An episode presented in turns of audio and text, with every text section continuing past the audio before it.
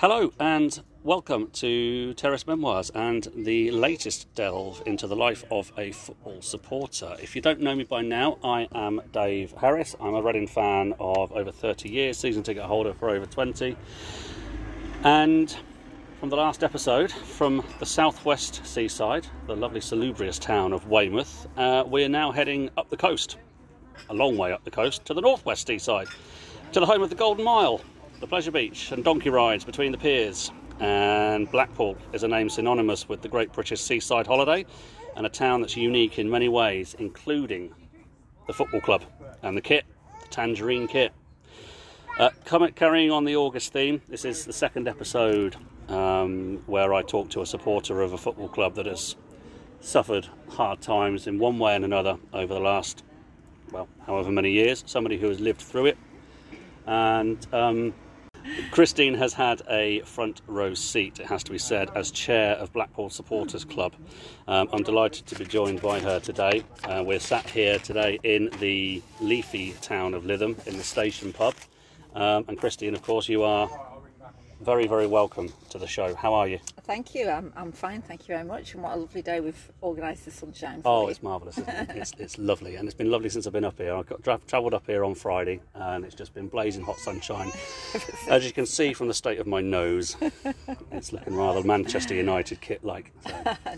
no. so, but yes, we mentioned the kit, the tangerine, and all right, the last 10 years or so might have been a little bit nightmarish, but the Tangerine Dream is back on track, isn't it? It certainly is. It most certainly is. Um, I think as a club, we've gone from probably the worst owners in, in football history to one of the best. Um, it, it, really couldn't be more of a contrast. So happy days at mm-hmm. last. Yeah, so another successful season, another playoff campaign.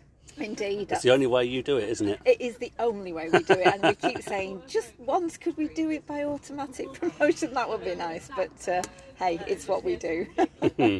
so, how was it then? You know, from the very start, um, uh, trying to think now, uh, I haven't done my research, bad me. Um, was it Neil Critchley from the very start of the season? Um, yes, it was. Um, he, he was appointed sort of last season, but of course, um, mind you, as you say, with, with COVID and all that's gone on, and, and, the seasons being shifted about, it's, it's hard to keep up, isn't it? Mm-hmm. yeah. But yes, um, uh, and the poor guy really, I, I, I, felt for him because he was just sort of starting to pull everything together, um, and then COVID came. Um, but uh, hey, he's just he's just got on with it, you know, as, mm-hmm. as everybody at the, at the football club has. Yeah, it's got to be said. I mean, I took a bit of an interest. If you excuse the noises in the background, that's uh, that's a, a, grandparent and child playing. Um, I took a bit of an interest in the playoffs. Um, not being a particular fan of Oxford, it's got to be said. It was rather nice to see the, you do them do them over well and well and truly. Um, yeah, and I'd say yeah, he had you playing some really good stuff, good solid f- foundations, and really really good on the on the break. Absolutely. It was a classic away performance at the Kassam, wasn't it? Absolutely, um, and, and I, I, can honestly say that, that the feeling I've got from watching them, and of course for most of the season, like everybody else, I've only really been able to watch them on uh, iFollow. Mm-hmm. Um, so I was very fortunate to get um, a, a, ticket for to be able to go to Bloomfield Road for the playoff semi, mm-hmm. um, and then of course got to Wembley. Um, and the feeling that there is um, of the team, the unity of that team, and there's that feeling of unity between the team and the, and the supporters and the manager and now the owner as well. Mm-hmm. Um, we did have that before with Ian Holloway and, and, the squad that got us to the Premier League, but you know it was kind of in spite of the owners rather yes. than with them. Yeah. So this just feels it just feels fantastic. It really does. Yeah, yeah. No, that's could sell, sell mm. from your face. I mean, this is only the second time I've ever actually. Um, recorded in person, and I can tell from your face it's nice. But sometimes you can hear the smiles yeah. because I can see it today. uh, it is, it's, it's, really good. It's, and I'm looking forward to, to, rekindling the relationship as a Reading fan. Um, coming up here, as mentioned on plenty of times on this show, my dad lives in or just outside Lytham, where we are now. Um, and it makes it much much easier to come up here for a weekend uh, to go and see Blackpool the other lot down the road and all the other Lancashire clubs yep. um, and Merseyside and whoever else. Uh, Indeed. Uh, really good. So yeah, I'm looking forward to it. Yeah. It's been a few years, but um, when was the last time you were in the Championship? 2015, wasn't it? So. Yes. And you've been down to League Two yes. and then back up again. so Indeed, it's been a, it has literally been a seesaw. yes, or the, the old roller coaster, as people always like to say about Blackpool. So it, it has, and you know, as, as someone whose whose first game was when I was five years old, um, to have spent so many years, I, I literally was missing games for almost five years, and that was really hard. Yeah. And trying to keep that connection when you're not actually going is so so tough. Yeah. Um, so in a way, it's it's, it's been fantastic to, to rekindle the relationship, if you Yeah. like. Um, Did that?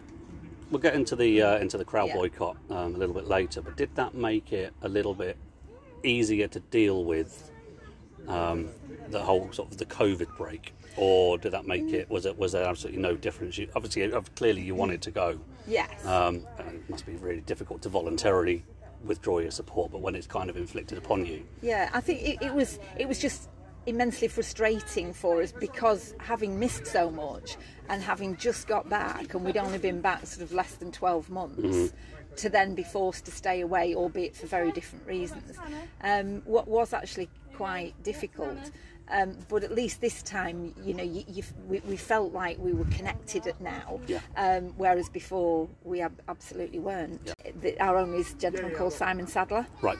and Simon Sadler is actually a, he is a Sand Gronan, a Blackpool boy. He uh, grew up and was educated here, Yeah. um, but then went off to university, whatever. De- a great businessman. I think he's a hedge fund manager. Yeah. Developed his own company, um, and now he's based in Hong Kong. Right. Um, okay. So he, he's been away for many, many years, but has always sort of kept that connection. Um, so obviously, when the Oystons were finally removed and the receiver had come in and a, an owner was required, um, he obviously stepped up. Put his head above the parapet. He absolutely did. He obviously hasn't forgotten his roots. Is he? Is he? Is he? Is a Blackpool fan? Is he as well? Absolutely. Um, we have on, on the board now is a, a gentleman called Brett Garrity, who's who was his best friend. I think they were at school together, um, and they used to. Um, sell the, you know, rent out the deck chairs on the promenade when they were when they Yeah. were teenagers as a, as a weekend job and that sort of thing. So very, uh, and and Brett is is still based in uh, on the Fylde Coast, so he's kind of I think his eyes and ears here when Simon can't be here. Although Simon comes over an awful lot, or he certainly was, you know, prior to COVID. Um, and he was certainly here for Wembley. Yes. So um, yeah, he, he's he's he just said that he wants to put something back into his hometown, and you know, I mean, here we are in, in beautiful Lytham, which is very prosperous, but parts of Blackpool have some of the most deprived wards in the country. So the fact that he wants to put his money in and is developing through the community trust links with supporters groups like Blackpool Supporters Trust um, to, to try and, and really help the community as well. I mean, that's what is so outstanding Yeah. about what, what he's doing. I think um, certainly that's one of the things that I mean. I've, my my dad's lived up here for um, 21 years now, um, so I've been up here quite a lot, quite a bit, and I think it's very easy to to go into Blackpool, and you know, the Golden Mile Yeah. is obviously what you know. The, let's face it, it's the key feature of Blackpool, it isn't it? yes. And you've got the M55 running in, it goes in Yeah. past um, Bloomfield Road, and all those areas have been done up, haven't they? Yes. um, over the last 20 odd years. There's new developments, there's new um, retail units and whatnot. Um, but you only have to take one or two streets back, don't you? And you're absolutely Indeed. right. It's it's it's uh, it's a deprived area. Yeah, yeah. There's a, a lot of. I mean, I know a lot of um, towns that have have social deprivation and whatnot, but it, it is it is pretty bad in, Yeah. in parts.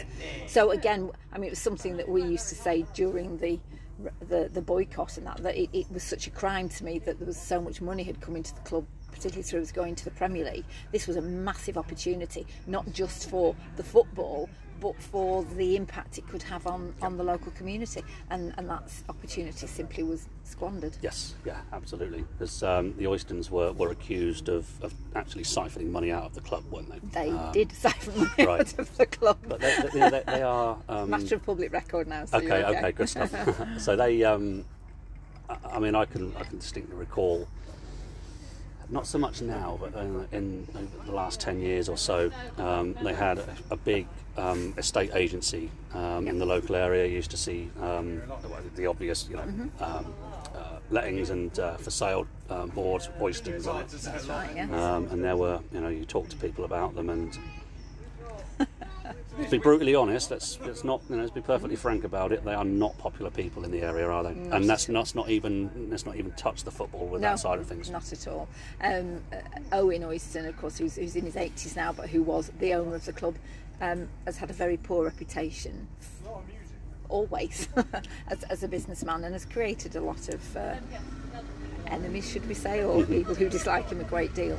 And um, you know, obviously, the, the, the, the, the situation with the football club escalated out of control in the end. Mm-hmm. Um, and I think it was the money that came in when we got to the Premier League. There was so much money came in. I think that to me it was just the greed that really took over. So whilst there had been a bit of a pretense beforehand that it was oh you know I love my football club and I've been a fan since I was two and all this stuff, um, it became very obvious what it was all about. Yeah, yeah, and they they got well, essentially they got lucky with Holloway, didn't they?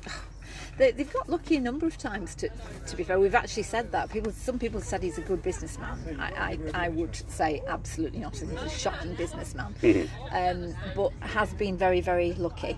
And yes, with Ian Holloway, um, what an extraordinary time that was. I think really you just have to rewind a little bit further because he, he first of all got very lucky with Valeri Belokon, who was a Latvian businessman who he was a banker, but he also had a brewery, Yeah. and he came over to the UK to sell his beer, and that that was his initial appointment, I believe, at the football club to see if we'd take his beer. He and Owen got on quite well at first. Owen has a certain amount of surface charm, shall we say, or so so I'm told. and um, eventually, he he was uh, decided that he would invest in the football club instead. So Yeah. he bought twenty percent of the shares, and from then on. Um, we did note there was there was just a noticeable difference because he invested in the infrastructure. He, he brought certain players in. Significantly, Charlie Adam was one of the players that he uh, uh, we would not have had without Valeri.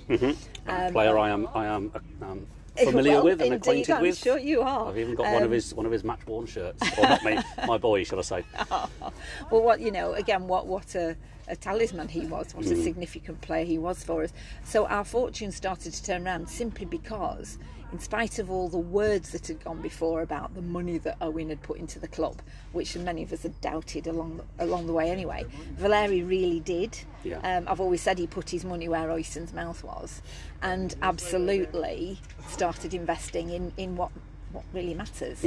And um, so we, you know, we had quite a, a, a rise, shall Yeah. we say then, um, and, and and that that was that was fantastic and quite extraordinary. So Ian Holloway came in, and how how we ended up with him, goodness only knows, because he had, a, I believe, he's famously told the story that he had an interview with Karl Oyston, and Owen's son, and Karl was of course the chairman by this time, and. Um, you know, I, I don't know if he was late or something like that. Just very, it's all, it was always very casual and Yeah. couldn't care less really. Um, but he was uh, he was determined. He was ready to come back into football at that point. Was Ian Holloway, and um, you know he he basically pushed it and said, "I want the job." Yeah. So he got it, and um, he was just the he was the right man at the right time. Um, and what an incredible time that was. And that was 2009, wasn't it? Uh, yes, was it that's uh, Simon Grayson took the Leeds job, which was his dream ticket, wasn't it? It was indeed. And then you, thought of course, uh, like I say, Ian Holloway came Yeah, in. I mean, I have to say we had Tony Parkes was the uh, was Simon Grayson's right hand man, and he was left holding the baby, shall we say? Yeah. But Tony Parkes did a, a a really good job, and Yeah. he, I think his some of the players that we brought in, he'd identified. You know, he, he knew what he was about. So although I don't think he ever wanted the top job, the main job. Um, eh, you know, I think a lot of credit needs to go to him for where we were at at the point, or where we were heading when Ian Holloway came came in. Yeah. I will get into that into, I'm, I'm sure, a fair, a fair amount of detail um, a little bit later down the line. But as I mentioned uh, in my last podcast, um, every journey begins with a single step. And for a football fan, that's a step inside a football ground for the first time. Yes. So, and you mentioned earlier you were five Yeah. when you first went. I was five when I first went, although I have to say I don't really remember very much about it. Funnily enough, not many people do. No, um, but I do remember when I was um, because I have an older brother and he used he played football and he used to go all the time. Um, my mum was actually the, the Blackpool fan Mm-hmm. more than my dad. My dad was a bit more of a rugby man, really. Um, so you know, we have my mum to blame because she she supported them through the 40s and the 50s. Mm-hmm. Famously, the f- family stories went to the, the Matthews Cup final. 1953. 53 on the back of a brother's motorbike, Yeah. and you know we got, we've had all the stories for many years. in Well, I mean, at the back of a motorbike, and there's no motorways back then. Absolutely. Oh my! How long did that take That them? was keen. Hours. Hours, absolutely. And they only had one ticket between them as well at the time, but they, I believe they managed to get one. Shuffle in, yeah, Yeah, or in through the double, like, oh, Well, she was only five foot tall, my mum said. yeah, double, double, double turnstiling, jibbing, yeah, as they call it these days. So she, but, but of course, then, um, you know, she had to work and whatnot, so she wasn't going to games on a regular basis. So I remember my dad took me uh, and the, the old cop at Blackpool, um, which is now the, the North Stand. And, you know, I, I think everybody's familiar with Bobby Robson and when he said about, you know, walking up the steps holding your father's hand and all Yeah. this. Well, I actually did, and I, I can remember it absolutely. I can't remember who we were playing, but I can remember coming out at the top, seeing all these people, seeing the team on the on the pitch, and I was just like blown away by it. And Mm-hmm. and to be honest, from then on, I, I went as often as was possible. Love at first sight, Absolutely, it was, and and I, I, I absolutely get that that almost the instant engagement It thing, was, isn't it, for a football was. fan? And Yeah. although yes, I think I'm I'm fortunate because I mean I'm I'm 58 now, so I'm from a generation when I was a child that really a lot of women still were not going to football, Mm-hmm. but my mum did. My mum was a bit of a one-off really, and um, so you know it was encouraged. There was no there was no question of oh no, well your brother can go, but you can stay at home kind of thing. None of that. No. Um, so it, it's very much a family thing. Tangerines in our DNA. Yeah. So yes, yeah. So, were Blackpool still in the first division around that time? Um, yes, yes. Yeah. But obviously we, we fell out in uh, early 70s Mm-hmm. and then um, Because of that famous uh, delving this is uh, dare I say it, it's a bit before my time. I'm, I'm late 80s when I first started Mm-hmm. watching football, but uh, being an absolute football nut, there's a there are a number of you know highlights that you get to see of televised Yes. games. Obviously, not every game was televised back then. No. Probably know where I'm going with this already. It was at West Ham in the early 70s in the FA Cup. Were Mm-hmm. you there for that one? I wasn't. No, No? no. Um, again, you know, family situations and things. My parents split up, um, and you know, money was tight, so it, it, th- there was a limit to how many games I could Yeah. actually get to, particularly when you're talking about away games. But it, it developed over time, and then when I got to be a teenager and I was able to go on my own, I fortunately had a friend at school who loved football, so we used to go together. Prior to that, I used to go with my brother, but you know, he's like six years older than me. and He wants the kid sister tagging along. So um, it, it's just it, a mix, a mixture of of, uh, of of times to be able to go. Yeah. But it, it's always been there, Yeah. always. But so you know, football in the in the seventies and the eighties uh, is a very very different beast to what it is now. Um, Blackpool, I mean, we jokingly about literally about two or three minutes ago mentioned the state of you know the state of some of the stadia, but you know Bloomfield Road. you know, gradually, you know, certainly even into the late '90s, had Yeah. areas of the stadium that was actually closed, which is shocking. saying something. It was. It and was this is like really 10 bad. years and when the Oystons took over The Oystons took over Right, 80s, um, in the 80s, yeah. Owen Oyston famously bought the club for a pound. So, as I say, no, nobody's ever pretended that it was fantastic before he came in because it wasn't. Mm-hmm. Um, you, you know, we'd had a had some like Billy Cartmel, I think it was, was a pretty shocking owner, and so we, we were on the point of of going out of business Mm-hmm. altogether um, when Owen stepped in and bought it. So that can't be denied. Um, but one later questions why he actually bothered. You know. so um, yeah, yeah, I mean the state of the pla state of it was was awful. Yeah. Um, and, and for such a, a man with such a, a in inverted commas reputable business in the area Mm. um, took him a long time to even consider putting some improvements into the place uh, I think it was 2001 eventually when you got the two new stands and, and that was due to grants that came through um, what one of the football. Uh, what was it from? Uh, Football the FA Football, yeah, something like Yeah. that. Football Foundation that that provided this, um, and it was only done. Um, because they also built an awful lot of um, offices at the same time, Yeah. uh, which the NHS actually in the area rent out. Yeah. So it brought a That's huge actually at Bloomfield Road, is it? Yes. And that explains. I never actually knew that. That explains Yeah. the size and the, the kind of the footprint of Yes. it. You know, because you know, the, the Well- actual inside of the seated seated area is, is not the biggest, no, with respect. Um, but the actual footprint is really steps out at the back, doesn't it? Yes, it does. Yeah, I I mean, when it was done, the priority was was to create the office space, and kind of the football part of it, the stadium part of it, was sec- a secondary consideration. Did he make his money in, in property by any chance? Yes. Yeah. Yeah, it, it, it was, and, but to, but to us because. I've got a bit of a, a thing about the, the slightly subservient mentality of, of football fans, and I think it's because we, for so many years, so many clubs, you kind of accept that that's just how it is, and you've got to you just accept whatever crumbs drop from the table and, and hope for the best. Yeah. Because at the end of the day, you want to support your team, um, and and what can you do about it, kind of thing. So I think you know we we'd put up with the, this all this lack of investment both on and off the pitch for so long because that's how it was. Um, so to suddenly get you know two stands, it was like whoa! We felt like we'd won the lottery. Then that that was really quite quite something. The fact that it then sort of stagnated because. Um, Karl Oyston was like, well, there's no point in, in building anymore because there's not enough people come to, to watch. And it was like, but you, really, you, you need to be investing now in the, the team and what's going on on the pitch to encourage more people to come. You've always got your core element, your diehards who'll go no matter what. Mm-hmm. But in any town and any football club, you've then got that next level up that will come if there's at least some sign of ambition and there's a purpose to it. Mm-hmm. And then, of course, you've got your plastics, if you want to call them that, or the, the that's perhaps a little unfair. There's people who are interested in football but aren't particularly, you know, mad about it. Yeah. But they will still come and they'll still hand their They're not quite over. as invested in- into yeah, it as- as the passionate fan. And, and I think every football club needs to be aware of those different levels of, of fan commitment and, and make the Yeah. most of them. Yeah.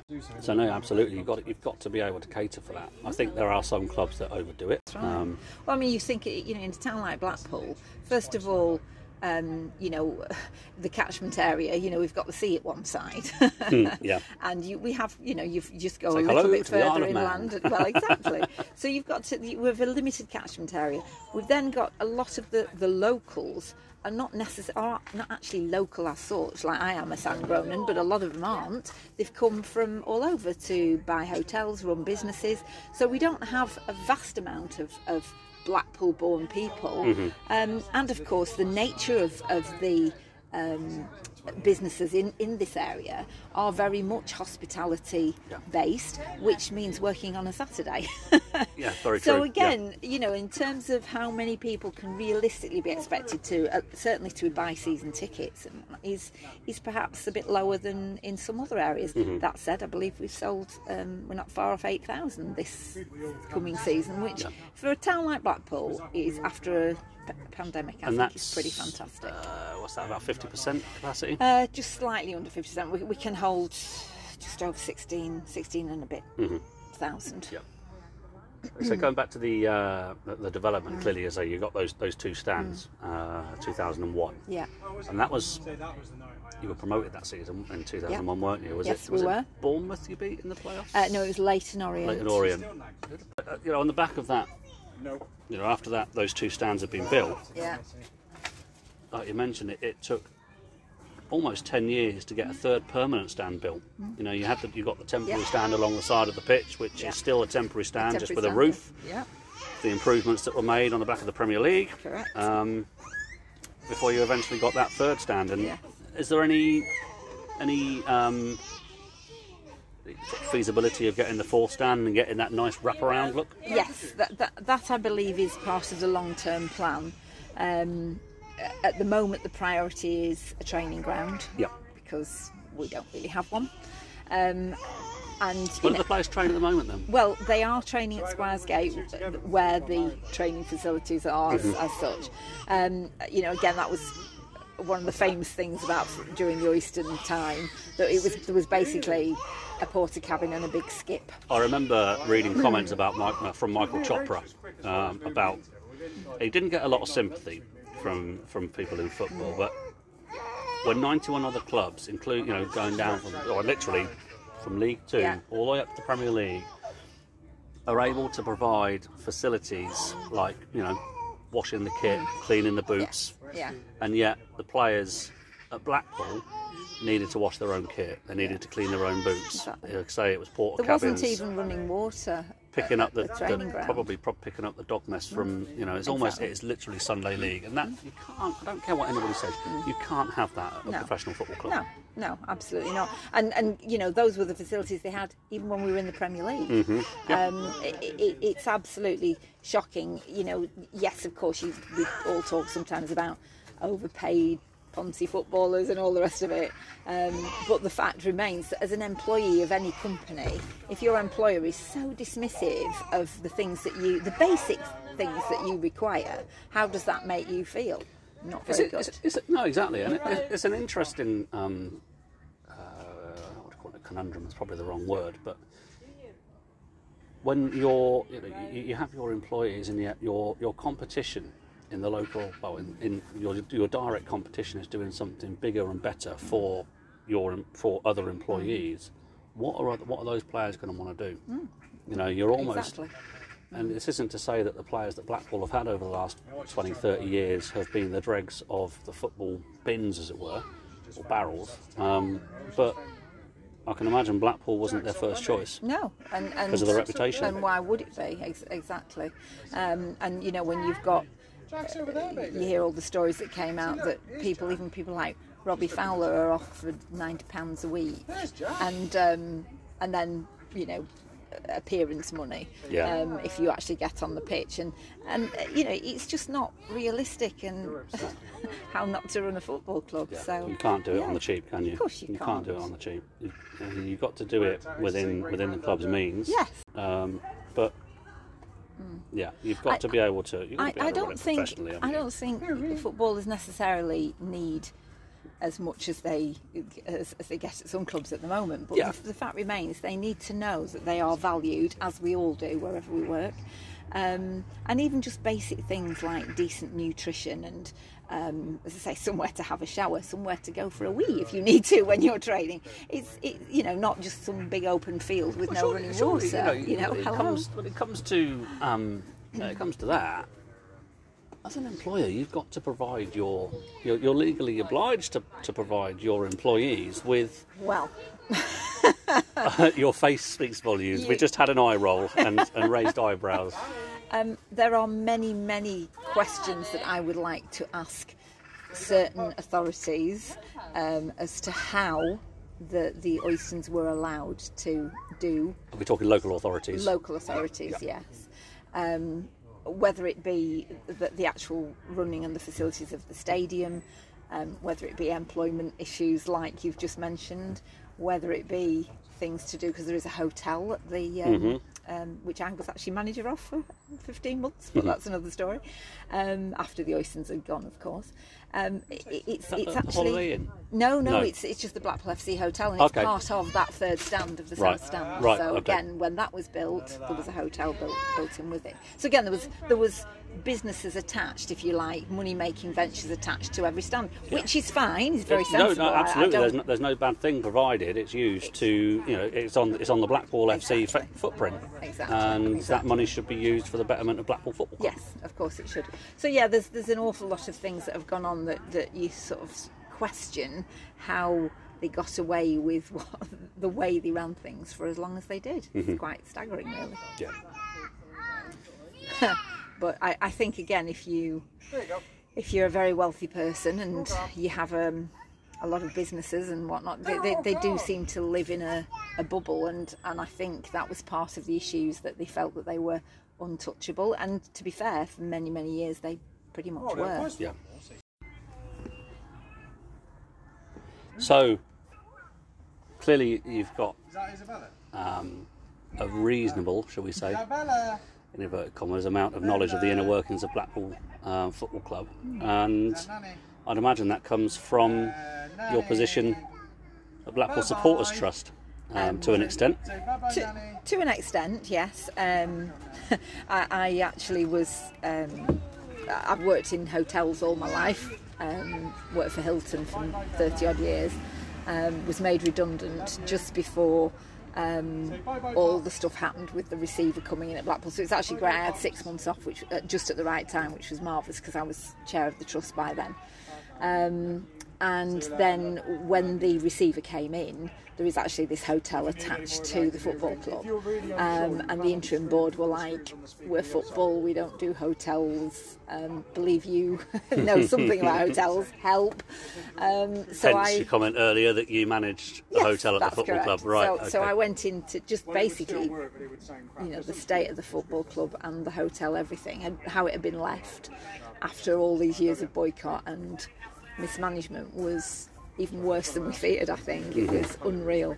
Um, so I went in to help out. Really, um, ended up being made the general manager and and stayed there until the start of COVID, which then unfortunately brought another redundancy for me. But you know, it, it was it, it lasted longer than it was. I was only supposed to be there for six months and ended up there for fifteen. So, Yeah. um, and it was it was really interesting to see. Um, the workings of a football club from inside because although I was running the hotel obviously I was still you know involved in a way to what was going on with the club as well. So yeah very very interesting and and in a way brought my my journey if you want to call it that um, as, as chair of the trust and fighting um, the Oystons it kind of was a it, it, it completed it all in a way. My mum always does yeah.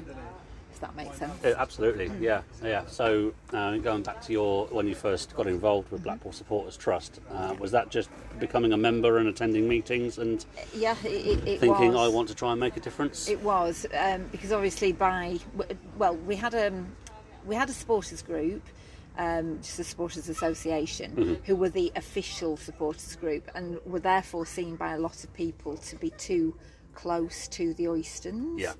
Um, you know, I'm, there's some very good people in, who were members of that association, uh, very dedicated Blackpool fans. So I'm, I'm not sort of going to get political about that, but you could understand why. And anything that was connected with them was tainted by association. Yeah. So it was felt that they weren't challenged nearly enough, and of course by by 2013, um, everything was starting to unravel. We'd seen accounts, we could see all this money being moved out. There was all sorts of stuff going on.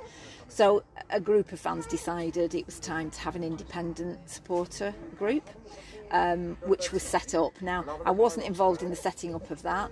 Um, at, at that time, I had an awful lot of issues going on. My, my mum, bless her, I've mentioned already, by this time I'd got Alzheimer's and we were trying to keep her in her own home and all this. I, I didn't have the time, to be honest. Um, but I did I've become. seen the I've seen the effects of Alzheimer's and it's It's awful. It's absolutely nice awful. Um, and I mean, I'll, I'll come, I'll revisit that actually because I have a little tale about that later. But um, so I, I just became a member of because I want. I've never been a member of a, of a supporters group in my life. I just went to games with my family and my friends, and that was it. But I felt like it needed numbers to start registering how deeply unhappy we were. Um, by 2014, it was d- things were getting worse, and it was decided that it would be better to turn us into an actual trust. Yeah. Because obviously, I don't know if your listeners know, but a supporters trust does have it has a democratic mandate, Yeah. but it also has a, um, a legal position, Yeah. um, and it, it gives you a lot more credibility, if you like, and, and you're able to do more things by being a, a legally constituted trust. So we all voted for it, absolutely. Um, in fact, I remember that first meeting to, to decide. There were so many people turned up; they had to have two meetings because not everybody could fit in in the room. There was, Yeah. yeah, it was, it was amazing. Um, and, and at one stage, we had like about two and a half thousand members, which for a, a, a club that only has about, I don't know, 10,000 regular supporters, That's- then that's a significant number. Yeah, and, and, you know, I could, again, I can only make again make, make no apologies for alluding to my own club, but I think Reading only have about 1,000, 1,500 members. Yeah, I think if, if people are generally okay with things, the the the not well apathy is a is a big deal. Yeah. But there was so much very obviously that was wrong, and and fans wanted to feel they could do something. Yeah. So even if it's just joining a trust, it was like yeah, let's all sort of band together. There's that kind of unity, um, and and that was that was amazing because obviously the more the more members you've got, the louder your voice. Oh God, yeah, yeah. Um, It's so, almost a trade union for football yeah, supporters, it, isn't it? it is. It is in, in many ways. Mm-hmm. Um, although I would say probably more democratic than some, but I um, yeah. So um, there was a gentleman called Tim Fielding who Mm-hmm. was um, the first chair of the trust. So I, I went to as many meetings as, I- as I could. Um, by 2015, when we'd obviously uh, well, we, we got relegated at the end of that season, but prior to that, um, we'd ha- we'd started the 2014-15 season with only seven players, Yeah, um, and it, it was clear we had Jose Riga was our manager at that time, yes. um, and I rate him highly simply on the basis that he was one of the few managers ever that has openly sort of defied the Oystons and, Yeah. and generally by digging in wouldn't cover up for what was going on. Um, and basically they sacked him yeah. and that was it was kind of a culmination of lots of events but i remember it's a famous thing now that in it was october 2014 and bbc radio lancashire regularly did phone-ins for fans Yeah. which i'd phoned up before but i was so angry with what was going on so i phoned up on this particular evening um, about and, and they they put me on hold and I then listened to this interview that they'd done with Karl Oyston you know so arrogant and smug it was unbelievable. And then they came straight to me and I was so I was incandescent with rage about what was going on. So I, I just it went got it both Got barrels out, yeah. absolutely got it all out and um, next thing I know, I came off the phone, and the next thing I know, like I, I mean, I hadn't been on Twitter very long, but all these people, all these sort of um, people started following me on Twitter and all this, and next thing my nephew phoned up and went. That was amazing. That was amazing. And oh my goodness, I've got all these people saying, "Is that your auntie?" and all this. And I'm going, "Really, really?" I, I couldn't even tell you what I'd said. But basically, it became sort of one of the famous things that I think I managed to say what everybody else was feeling. I was going to say this. This this is something that went viral, and I'm pretty sure I It- I recall it. It pretty much did. So Tim Fielding, who was the chair of the trust, um, managed to contact me through one of the fan message boards and basically said, "Would you like to be the spokesperson for the trust?" So I was like, "Okay." Now by this time, the Oystons were actually suing certain people, and unfortunately, Tim was one of them. They they they they made a habit of going after fans, didn't they? Oh, absolutely, they did, and and, and there was obviously methods in, in, in the madness. Um, although it turned to, out to be the biggest own goal of Yeah. all, because that there were a lot of people who were umming and ahhing about boycotting or whatever, but that was just the final straw. It was Yeah. like, can't, I cannot accept this, can't accept what they're doing. So, um, so I basically became the spokesperson to begin with, and I was co-opted onto the committee. Um, that was pretty scary, to be honest, because we were well aware that the Oystons were literally anybody that was talking about them publicly. They were trawling fan message boards, people's Facebook pages, anything to try. The in fact, they used to call it the defamation squad Yeah. to see who they could get. And suddenly, at that moment, Muggsy here decides to stick her head above the parapet and start speaking publicly. Yeah. I even had to have in, indemnity insurance just in public liability insurance just Yeah. in case. Um, however, fortunately, you know, under those circumstances, you learn pretty quickly. Yeah. And I learned pretty quickly what I could say and what I couldn't. Um, and you know, I mean, I have done. I, I used to do public speaking at school, and I sing with the choir. So I'm not. I'm not shy at speaking publicly. Let's put it that way. Although I've I've learned an awful lot in the last few years. Um, so I just started. You know, t- I took on this role, and I make no apologies whatsoever for being ending up being a bit of a media whore. But my job was to get the message out there, to make our story known. And that's that's the thing with uh, with supporters trusts, particularly when um, particularly when your club falls under hard times. You, you're looking for an organisation, and you're looking. Fans need a figurehead. Yes, and that's yeah. what the supporters trust is for. So you should never apologise no, for that. No, no, I'll, I, well, I won't apologise for it because um, it, it just it just developed from there. Yeah. And then I, I mean, I ended up so I was on the committee. I then became the deputy chair, and then um, in 27 was it 2016 or 2017? 2017, um, I then became the chair of the trust, and that was really through yeah, the, the height of, of all the actions that were going on, um, and and it was it was an incredible time, and yet it it was a massive privilege to do it, and I will. To my dying day, I will. It's probably one of the best things I've ever done and been part of because I was part of something so much bigger than in, one individual.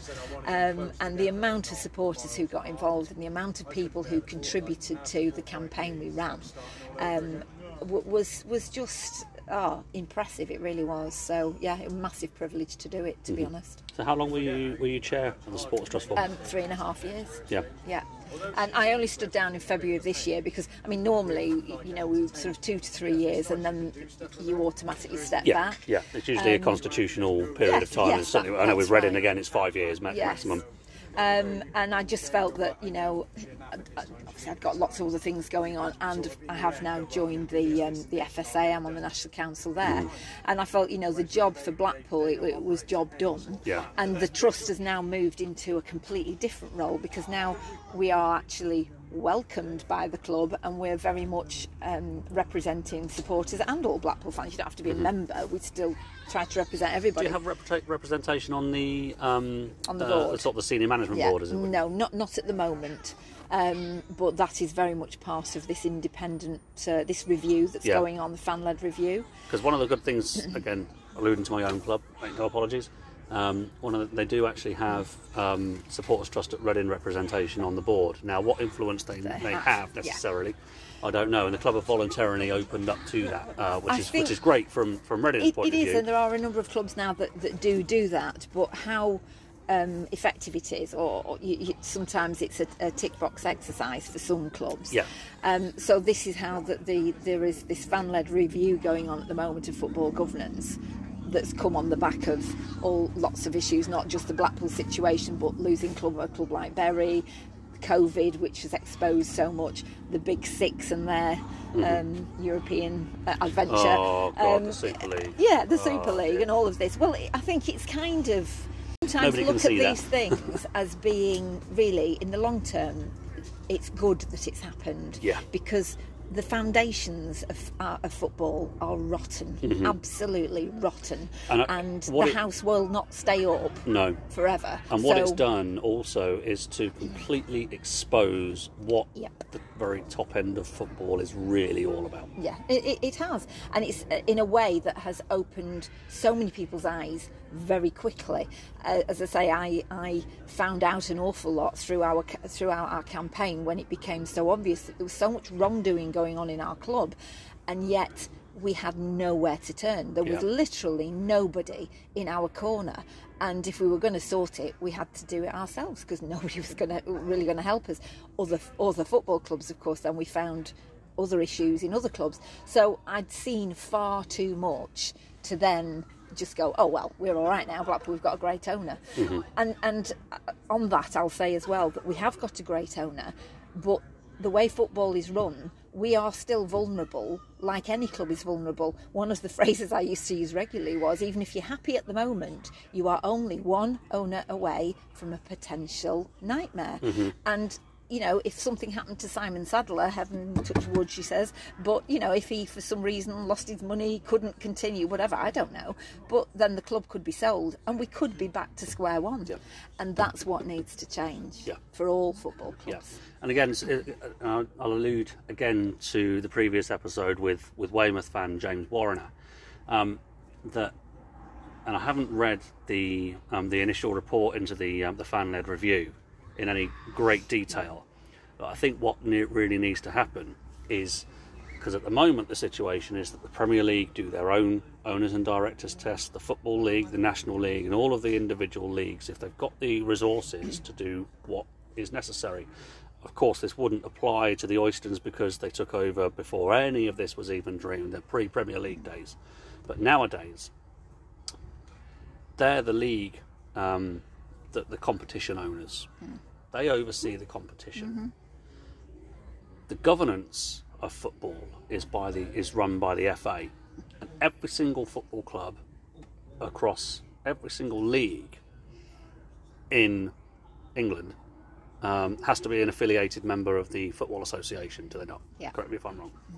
And so, therefore, sh- every club should pay, dependent on their status in in um, in the pyramid, should pay a certain amount into a um, into a pot, and that pot should be dedicated solely to being able to check potential new owners for football clubs, and it should be across the board, in my opinion.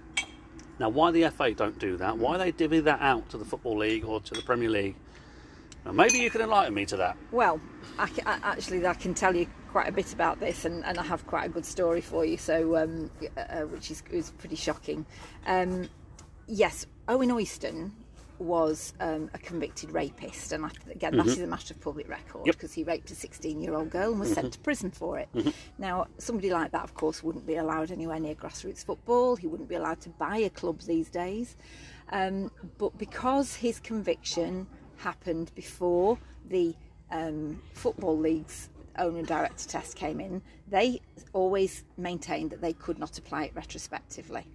Now, um, we actually eventually, Blackpool Supporters Trust, we had um, a QC who took this on and basically rode a coach and horses through their in- interpretation of their own rules and said it was absolutely nonsense. There was absolutely no reason why they couldn't apply it retrospectively. So that you know, it was nice to at least have that because w- we'd been saying this forever. But we Got found out, people, haven't you? Yeah, absolutely. but we found out years later. It was about I think it was about 2018. It was David Conn, the journalist, Yep. Guardian journalist. Guardian journalist, yep. And I, my understanding is that he got it. I think possibly from Karl Oyston himself, was that when Blackpool were promoted to the Premier League in 2010. The Premier League actually do apply that regulation retrospectively. So, Richard Scudamore, Yeah. who um, was the Questionable CEO character time, in a, in a football uh, In- fan sense. exactly informed Owen Oyston that he, because of his conviction, he must diver- divest himself of his shares in Blackpool Football Club because uh, if Blackpool were to continue, he was not allowed to own the shares. But then nobody bothered to follow it up. And Owen, of course, didn't sell his shares. And then by the end of that season, sadly, we were relegated. relegated. So it just got swept under the carpet. Now, there was no communication between the Premier League and the EFL about these clubs that go up and down, which is quite staggering. Mm-hmm. So there was no suggestion saying, well, actually, you know, we've told him he's got to sell sell the shares. Now he's your problem again because he's back in the championship. So should he not have perhaps had to reapply, and then they could have applied it then? But no, nothing was done about it. Nobody questioned how this compromised the int- integrity of the entire competition because we were then in the championship for the next five seasons. Mm-hmm. And then there was an owner who had absolutely no interest in us being truly competitive and getting promoted again because he would have had to at that time then they would have had to have made him sell his shares so how shocking is that That's absolutely ridiculous, and you know, on a on, you know, on, on a on a very very um, superficial level, it's ridiculous. But delving deeper into that, um, and I'm not sure what, whether or not this this applies, but I'm fairly sure that one, you know, in, in common law, for example, if you set a precedent in a court of law, um, then you know you, your previous actions count towards your future yes. behaviour. yeah Now, so what's the point in having that regulation if you're not going to back it up? well precisely What happens if, if you know, if all right, necessarily you wouldn't you wouldn't have an owner or director. Um, hopefully, you wouldn't have an owner or director that's convicted of, of not necessarily that that um, severity. It goes quite deep down into I want to call them relatively minor convictions, doesn't it?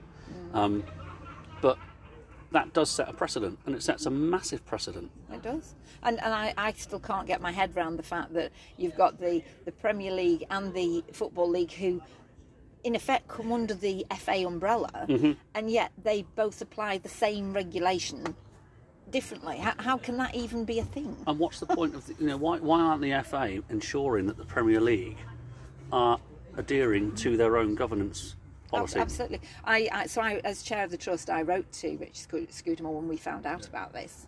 Um, and I basically got an apology back where they, he said, "Yes, we failed. We should have done this. We should have done that." But nothing ever happened. And I said, "Well, it's obviously it's too late for us, but has anything been done about that? Has has that discrepancy, has that loophole been stopped? And the answer is no. I was able to tell that story to the, the fan-led review panel mm-hmm. last month that was led by Tracy Crouch, mm-hmm. and I have to say they were all pretty staggered by it. Yeah, yeah, it, it's, it's quite astounding. It is. Um, it really is.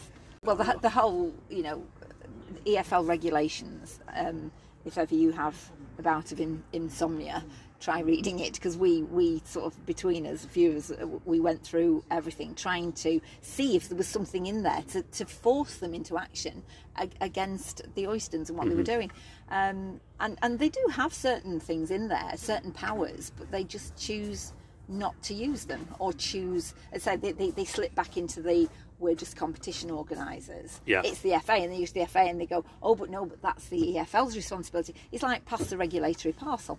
Yeah, yeah. I'm holding my head. Stops. I'm holding my head and I'm shaking my head. I'm rubbing my brow. I'm doing everything. It's just like.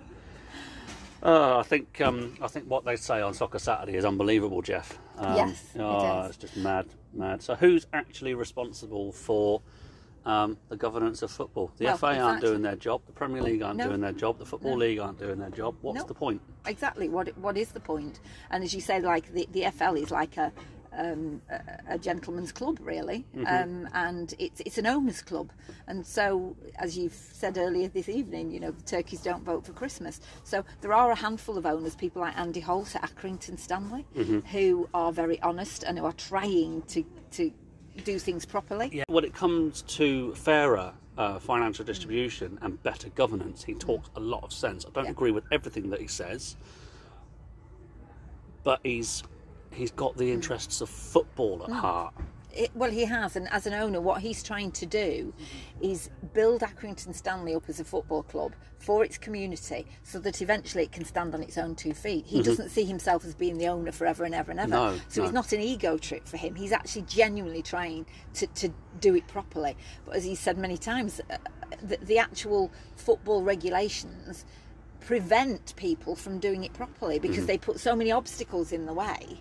Um, you know, whether it be um, the size of the pitch or, or you know, I mean, I'm not, I, I, don't have to deal with all of that, but there's there's certain facilities that you've got to have, and it's like, could you not waive that really when you've got a small club that's perhaps just gone into a certain division?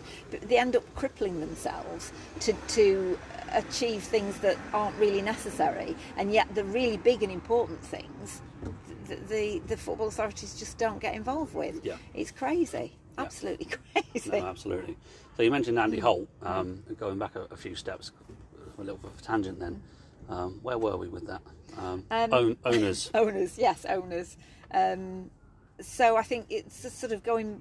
Well, in fact, we were talking about me and getting involved with the supporters trust and, and all of this that was going on, and um, I should mention Valeri Belokon perhaps at this point mm-hmm. because mm-hmm. he he was partially an owner. Um, he had 20% share in, in Blackpool Football Club. Um, and yet he was, once we got to the Premier League, he was sidelined yeah. completely. Um, they actually changed the articles of association at the club so that the voting rights were changed. Um, amazingly, Let me guess, in favour in favour of, of, the Oystons. Yes, so it, they only needed 75% uh, for, for voting on whatever was going to happen at the club. And amazingly, Mr. Oyston just happened to have 75%.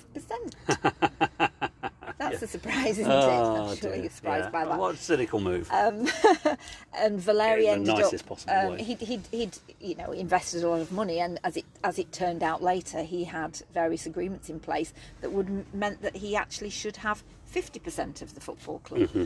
So. Um, we did have, or Tim Fielding and, and the early BST had some connection with Valeri, and, and um, were basically saying, you know, can you help what's going on? Um, so the plan was drawn up that he, as a, an investor, a financial investor in a business, had recourse to law. Now, us as supporters, of course, we have nothing, um, but he did.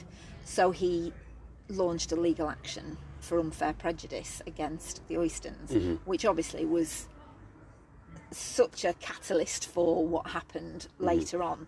Um, and he, he won hands down, and uh, it went on for some time.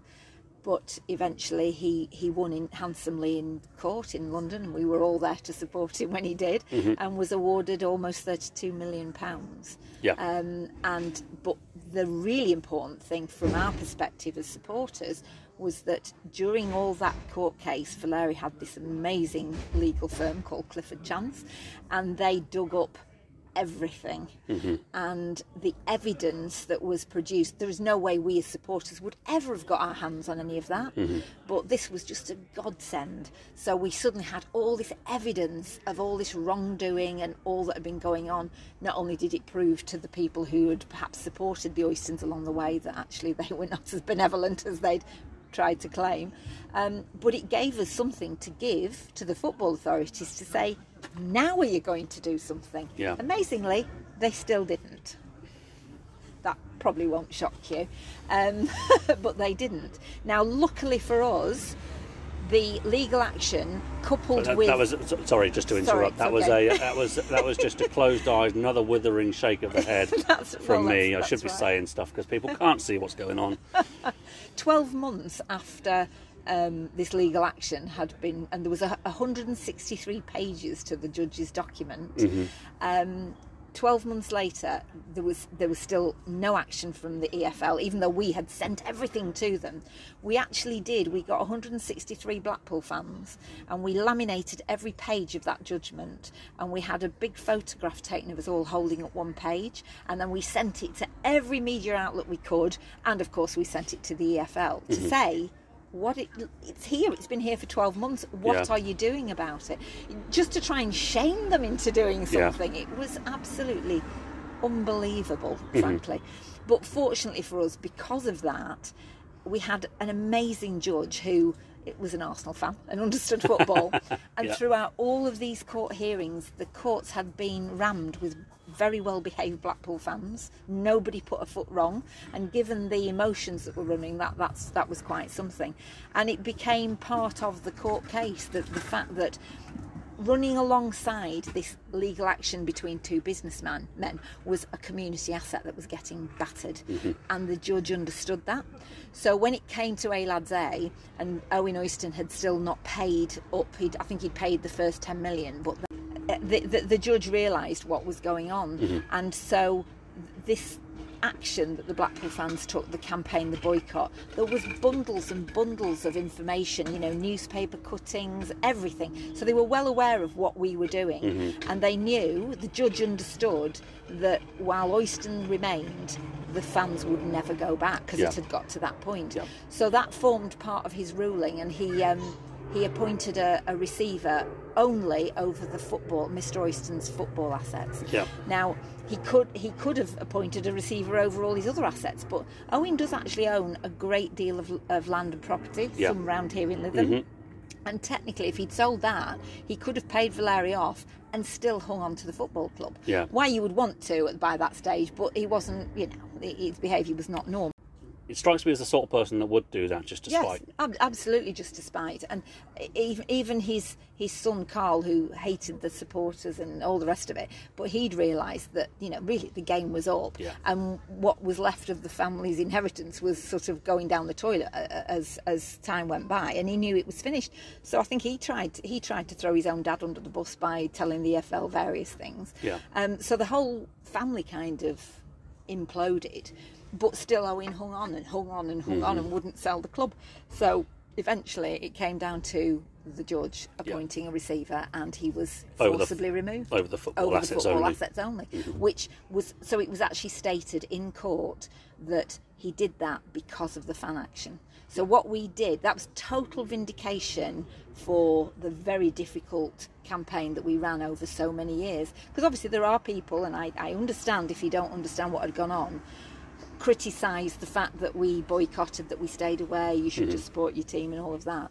But in No. actual fact, it was we had to do it. It was literally the only way we had to get rid of a disease that was literally killing our club. Yeah, yeah. From that particular point in time, um, where you're, you know, clearly we've gone down a, a little bit down to down sort of the court action. In more detail, though, I mean, how did it get to that point? Well, it, it, obviously it was a, a gradual process. I mean, we didn't just all wake It's up yes, one it's morning and start absolutely saying, years. It's decades of It- mismanagement, exactly isn't it? it is. Um, as I said, the Oystons had had the club for over 30 years, and in that time, you know, ironically, Blackpool's the Blackpool motto for the town is progress, Mm-hmm. and that's the, the badge that we had on our shirts. Um, and yet, as we all said, really, it should be regress because we, we we hadn't made any proper progress apart from really when Valeri Belokon came in and saying made the, these these investments. And, and by some I don't know aligning of the stars we got to the Premier League. But so just quickly re- re- going back from that we had as Blackpool fans we had criticised and complained about the way the Oystons had run the club almost from the word go. It was evident that they ran the club for their own benefit. They're not, certainly not the only owners to do that. And I think because of that, you put up with it. All fans, football fans, put up with it to a degree um, because that's the way football's run. And what else can you do? So you try to focus on the positive bits. Well, yes, he did save the club. He has done this. He has done that, and you kind of just have to ignore the rest but there had been we'd had coffin marches we'd had marches to the home we'd when when things had got very difficult in the past um, we'd had uh, fans play, paying for footballers because the, the the Oystons would not pay for, for players to come in. So we actually had a buy a player fund and things like that. So you know controversy uh, was part of, of their ownership all the way through. And that's important to those who think that it was just because we got to the Premier League and then we were throwing our toys out the pram because we weren't there anymore. It absolutely was not about that at all. But what the Premier League That- did. sorry, that strikes me. fine. Yeah, that strikes me as though that that might be um, criticism from fans who are fans of Premier League clubs that aren't necessarily aware of what's going on lower down, Yeah. lower down the, the pyramid. Exactly, absolutely. And um, we're talking about a campaign that was run by people who literally, like myself, lifelong fans. Live and Not- breathe the club. absolutely. Who's generational so i'm a third generation fan. There are others the same. Um, and it was not something that came easily to us at all. So to begin with you when you realised we got to the premier league and there's all this money came into the club so you think even the oystons can't mess this up surely you know that this this should secure the future of the club mm-hmm. you know permanently really if it's invested properly and I think all Blackpool fans, we expected to get in the Premier League, get battered every week, just have a bit of a, a laugh, and we'd be back in the Championship. But hey, we've got all this money, so we can start building. That's what we wanted to do. That's what we expected to do. But you went to Wigan on the first day of the season and, you won battered 4-0. them 4 0. Yes, indeed, we did. And, and in actual fact, again, just because of this this unbelievable combination of Holloway and the way he inspired the players and that squad we had. I mean, we still have good relationships with a lot of those players. Mm-hmm. Um, they they were amazing, and, and they, they were so much more than the sum of the, their individual parts, without a doubt. So certain individual players, you know, you, you think that of them coming from like League Two clubs and all sorts, and yet they they didn't just turn up each week. We performed, and, and mm-hmm. people enjoyed watching Blackpool. Let's be honest, it Oh, was no, no, a hell of a ride. Ian Holloway's football.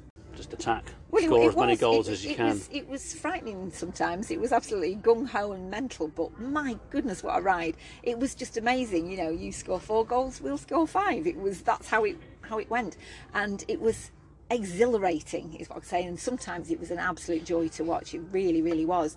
So again, you have to question. Um, you know, we, we got promoted, and straight away the problem started because there was there was no proper investment. We've got this awful training ground, and, and as Holloway said later, the only legacy was some new sprinklers Yeah. um, at Bloomfield Road, um, and and it started with. Um, Charlie Adam, actually, because Charlie Adam, our talisman, our captain, so fundamental to how the, the, the team ticked, so fundamental to us getting there in the first place. And he ended up having to take Karl Oyston or the Oystons to court to get a bonus that Yeah. the players were entitled to. Promotion bonus, wasn't it? Well, it was actually it was, Was a it no relegation bonus. right. So Valeri had given them this promotion bonus, which they got, but they'd also been at the start of that season. They had been given um, a, a, a, a sort of target of not getting This relegated. Is, this is the champion, the championship no relegation bonus. That's right, yes. Um, so they, of course, we didn't get relegated, so they were absolutely 100% entitled to that bonus as well, and he wouldn't pay it. So Charlie took them, quite rightly, took them to court, and he won. But you're thinking, so here we are, this wonderful journey, this adventure we've got. We're in the Premier League, and straight away you've got this, uh, this, this uh, aggression going on, and and how does that make your captain feel towards the owners of, of the football club? This is not good. Um, and then, of course, you know the, the signings. We didn't. We got to the January transfer window. Matt Gilks, our keeper, who had been such a, a significant part of, of, of the Premier League journey up till then, um, was injured and was out for the rest of the season.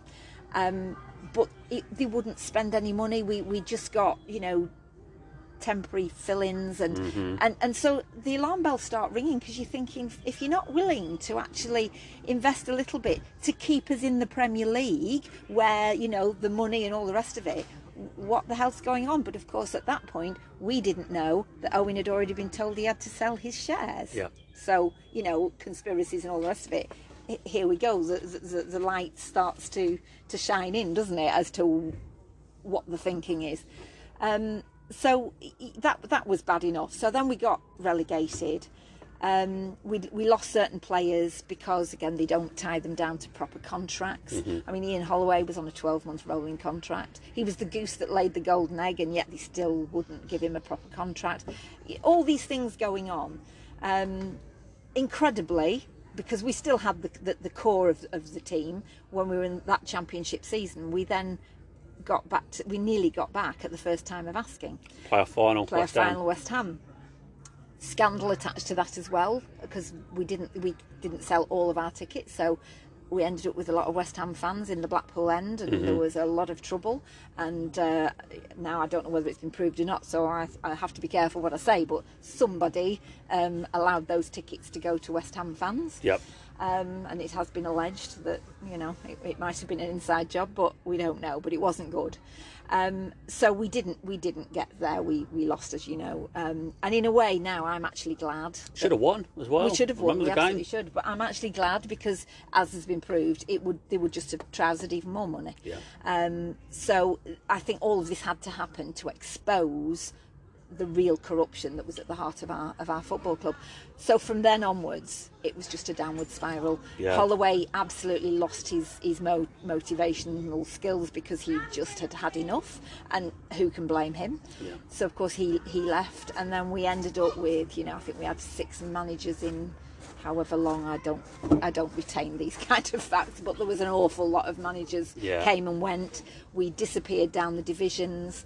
Um, Holloway, Holloway left, didn't he? He Uh, did. And then he had a little break and ended up at Palace and got them promoted in 2013, yes, didn't yeah, he? That's absolutely right. Yeah. Um, we had Michael Appleton, who was there for six weeks, Mm-hmm. and I think again, from what I've heard, uh, saw the light pretty quickly. And, Mm-hmm. and again, I don't blame anybody for, for doing a disappearing act. I can't believe anybody actually ever wanted to work for them. Um, so it, it just then fans started questioning what was going on. Um, and then this is when the suing of fans began. Um, so Tim Fielding, as I've mentioned before, was the first chair of BST.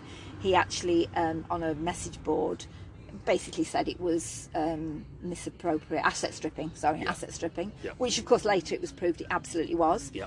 But because at that point he couldn't prove it, um, they threatened to take him to court for defamation. He couldn't. He was a, a solicitor. Yeah. So he could not afford to go to court and lose. Yeah. And as he, we didn't have all the evidence we needed at that point, he had to basically pay them ten thousand pounds of his own money Mm-hmm. and publish a grovelling apology that they had written. Um, and he wasn't the only one. And this went on. I think there were twenty odd cases in the end. So you can Smoke and mirrors, isn't it? begin to understand the the toxic feeling that there was around the club.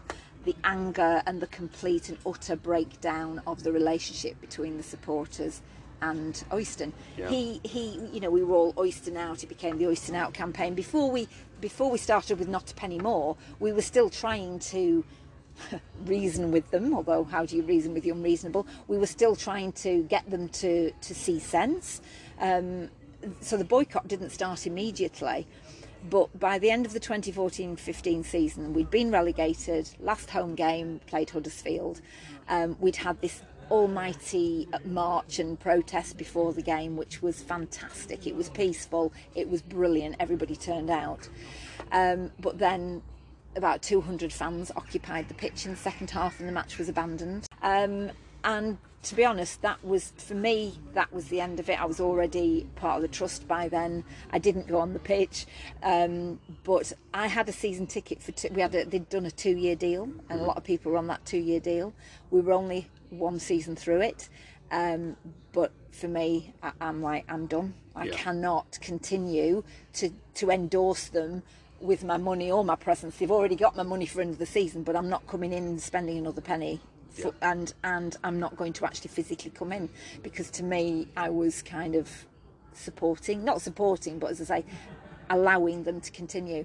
So I started boycotting then, as did many. Some had, had started before that, um, but the real numbers. Um, uh, you know, the empty stadium really hit at the end of the when the two-year deal ran out Yeah. and that was it. People just said, "We're done. We're, Yeah. we are. We're not doing this anymore." And uh, to be honest, it wasn't picked up enough in the media because, as you know, with cameras, they can they only focus on certain areas, and the people who were still going were all shoved together in, in one area. But certainly by 2016, 2017, you were looking at a thousand to fifteen hundred people maximum, Yeah. and sometimes less than that. Yeah. And they were then Between giving free tickets. So, yeah, giving free tickets away to school kids and all of this, and and even the free tickets weren't being taken up Yeah. because nobody wanted to be involved with them anymore. Yeah. Um, and I can honestly say it's one of the hardest decisions I've had to make, and it was absolutely horrible to stay away from my, my football club that I'd supported from being a child, and my whole family and friends and everybody was doing it. But to say to to to explain how it affected people, we weren't just plastics who turned up in the Premier League; we were lifelong. Um, and people like my mum, who by this time had got Alzheimer's, as I say, she she'd supported them since she was a child, been at the cup finals, um, all of the cup finals, not just the one that we won, and going to football, we felt that we got mum back for a couple of hours. So I don't know anybody, if people listening know about Alzheimer's and what it does, but music and things like that, memories, can really make a difference. So I would take her. She got so excited about going, and when we were at the ground, it, she just it, it long-term, her. long term memory seems Yeah. seems to seems to, to be not unaffected, but um, it, it, there's a lot of a lot of stuff still stored up there, isn't Yeah. there? And yet, short-term memory, they won't be able to tell Yeah. tell you what they had to eat ten minutes ago. That's absolutely right, and that's Mm-hmm. exactly how it was. And she'd still sing the songs, and she'd get all, you know, then halfway through she'd go, "Who are we playing?" and things like that. But it Yeah. didn't matter. But my mum, she was kind of aware what was going on at that stage. We could have kept taking her for probably another couple of seasons, Yeah. Mm-hmm. but we didn't renew her season ticket either. My mum was a, a woman of principle, and there's absolutely no way she would have, have. If she was making her own decisions, there's no way she would have gone. Yeah. So we did what we felt was right. But that was especially hard and sadly my mum died in 2018 so she didn't actually live to see us get back. Mm-hmm. Get back. and she was not the only one there was there was many people sadly passed away during those years so that's a real raw emotional connection to, to this situation and and having to feeling that we had no choice to do what we did um, it, it didn't come easy No. it didn't No, absolutely. And that boycott lasted four and a half years, didn't it? it did indeed. So the Supporters Trust, we, we started up what we jokingly called our outdoor office because, of course, we had no link with the club, so we, we were homeless. So bef- before every single game, in every competition, from August 2015 until the homecoming game in March 2019, we manned um, an area outside the main entrance at Bloomfield Road. We'd put our banners down. Um, we handed out leaflets to visiting fans explaining what the boycott was about, asking people not to spend money in the club and saying, you know, please give your business to local fish and chip shops, the local pubs, because they were so badly impacted by the reduced crowds. Um, but we just you know encouraged people not to go and we manned that literally for the whole four and a half years didn't miss a game i mean i'm not saying as an individual i didn't miss a, I, I didn't miss many but between us Between we you, manned it yeah. And that's- um, that's- which was a heck of a, a, a job what you say that, that's quite a- an achievement That's a you know, that's four, I mean, four seasons of, of home games, just league games is twenty three. So that's well over a hundred, a Yeah. hundred games, including cup games. Yeah, absolutely. We did all sorts of things to keep the links with the community. We did food bank collections and got people to come outside. Um, we did, uh, you, you know, when it's remembrance and, and they usually do the, the minute silence and everything. We did it outside, and we Mm-hmm. got we got we had more people outside joining out the things we were doing than were Than going inside. in. Um, we It's also almost a picket line, isn't it? Well, it- was, was yeah, there, was there any was there was there any any issues with the people that were still going? Yeah, a, a few. Um, it wasn't as bad as, as it could have been, it wasn't as bad as some tried to make out. Yeah.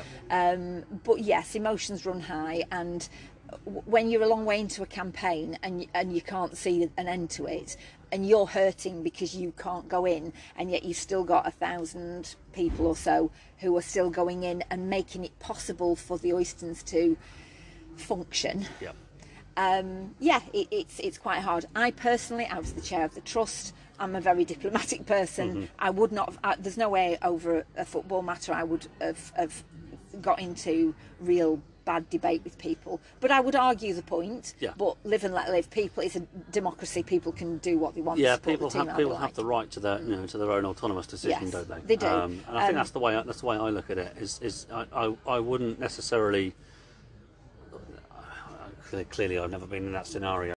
Um, I wouldn't want people to be to, to do that, you know, No. if you're not fighting for your cause, No, that's right. that's their own that's their own personal choice to be able I mean, to do that. You know, and you, we had a sense of humour. We ended up with a real sort of uh, camaraderie amongst us outside, really, Mm-hmm. um, which ca- sort of went some way to replacing what you'd lost from, from the match day. Obviously, not the same, but it, it, it kept us going. We kept ourselves motivated. We actually had um, a, a young man who started up a, a range of merchandise that was not a penny more. Mm-hmm. So um, it was all Blackpool FC stuff, but not the official stuff.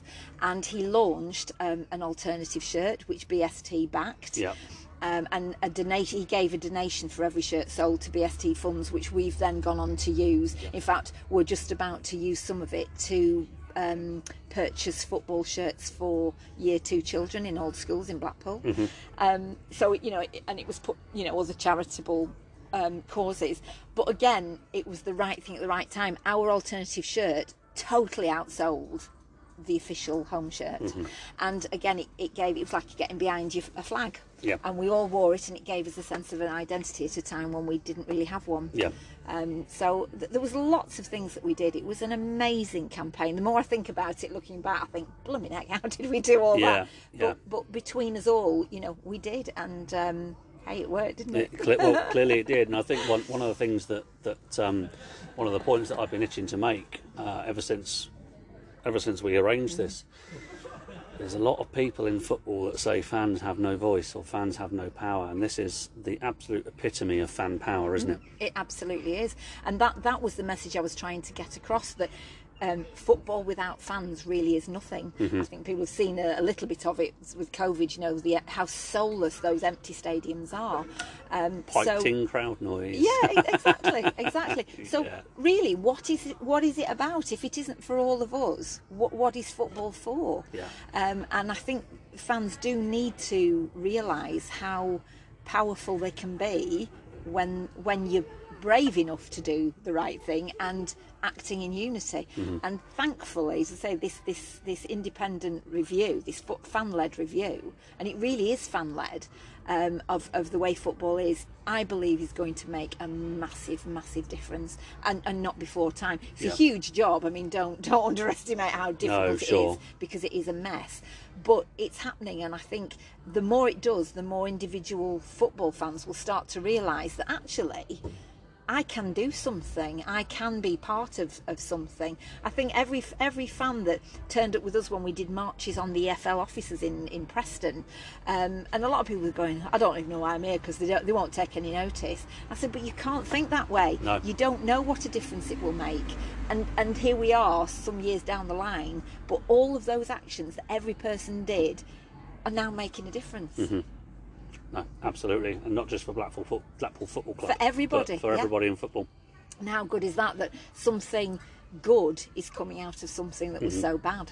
We spoke about precedents earlier, um, and behavioural precedents, and this is a precedent for every other football club. Indeed.